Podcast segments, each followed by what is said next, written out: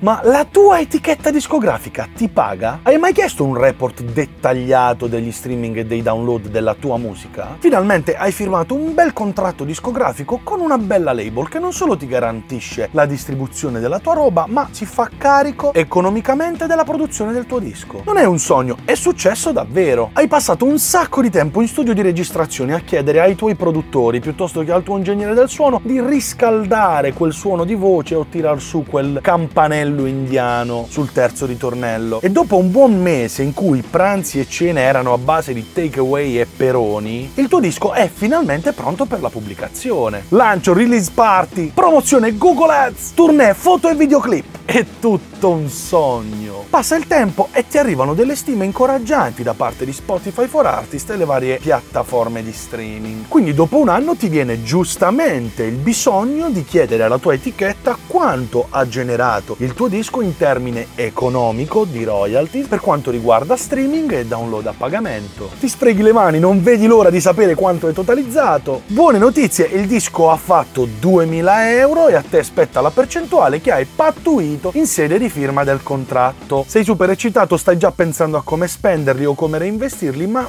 c'è qualcosa che non va. L'etichetta ti dice che non riceverai alcun bonifico perché non è stato raggiunto il break-even point. Dopo esserti rialzato dal pavimento su cui ti sei accasciato in preda ad un collasso, prendi il contratto che tempo fa avevi firmato con la tua label e ti soffermi su un articoletto che probabilmente non avrai letto attentamente o avevi sottovalutato per la fretta di firmare e di diventare una rockstar. Quella postilla sul contratto parla chiaro. In pratica la tua etichetta etichetta che, come abbiamo detto, si è fatta carico dei costi di produzione, quantifica e registra meticolosamente tutte le spese sostenute per la lavorazione del disco. Le giornate in studio, gli shooting fotografici, il videoclip, l'ufficio stampa, il lancio e tutti i caffè e le birre che vi siete fucilati in studio di registrazione durante le lunghissime sessioni. Una volta che l'etichetta tira le somme di queste spese, la somma che viene fuori, la cifra che viene fuori è a tutti gli effetti il debito economico che avete accumulato nei confronti della label. Come funziona da quel momento in poi? È semplicissimo. Una volta pubblicato l'album, tutto ciò che viene generato in termini di royalties da streaming, download, sync licensing, tra l'alleri presenti e futuri, verrà trattenuto dalla vostra label fino al raggiungimento del break-even point se avete passato intere giornate in studio a scegliere il distorsore perfetto per il vostro flauto indiano, ascolta, ripeti, rivedi, riascolta, ripeti, rivedi, riascolta, ripeti, rivedi, riascolta, oppure avete buttato nel cesso ore e ore di sessione in studio solo per riuscire ad intonare una fottutissima strofa, questo è esattamente il momento in cui ne paghi le conseguenze. Più è alto il costo della produzione, più tempo ci vorrà per te per raggiungere il break-even point point e saldare il tuo debito con l'etichetta. Solo dopo aver raggiunto questo punto, l'etichetta comincerà a splittare i guadagni e le royalties derivanti dalla tua musica secondo le percentuali che avete pattuito alla firma del contratto. In alcuni rari casi, soprattutto nei tempi in cui le label avevano un potere economico per affrontare le produzioni, poteva accadere che ti davano un vero e proprio anticipo che dovevi gestire in completa autonomia per la produzione del disco naturalmente sempre sotto l'occhio vigile e attento di un A&R che non si staccava mai dalle vostre costole. Insomma, questo anticipo dovevi fartelo bastare per pagare le registrazioni, per pagare i pranzi, le cene, le birre, i caffè, senza mai dimenticare che non erano soldi tuoi. Il problema è che li percepivi come soldi tuoi. Bene, questa pratica non è molto cambiata, magari adesso non ti danno un anticipo, però quantificano le spese per la produzione di un disco. Non ti devi scandalizzare fare. Nessuno ti regala soldi solo perché hai fatto una bella canzone o c'hai un bel motivetto nella testa. È esattamente così che vanno le cose da decenni e non perché le etichette fanno tutte schifo, no perché rischiano insieme a te e puntano tutto sulla produzione di ciò che gli offri. Nella migliore delle ipotesi il disco all'uscita fa il botto e nei mesi successivi gira talmente bene che permette alla label di recuperare i costi di produzione e raggiunto il break even a te e alla label di guadagnarci anche qualcosa. Questa è la condizione migliore, ma statisticamente è anche la più rara. Quindi cosa succede se il disco non vende? È semplice, chi ci ha messo i soldi li perde e se ne fa una ragione. Però ricordatevi due cose. Le label mettono in conto che la pubblicazione di un disco possa non raggiungere gli effetti sperati, possa essere deludente o addirittura catastrofico, quindi sanno esattamente che ogni volta che investono un budget in una produzione, quel budget è a rischio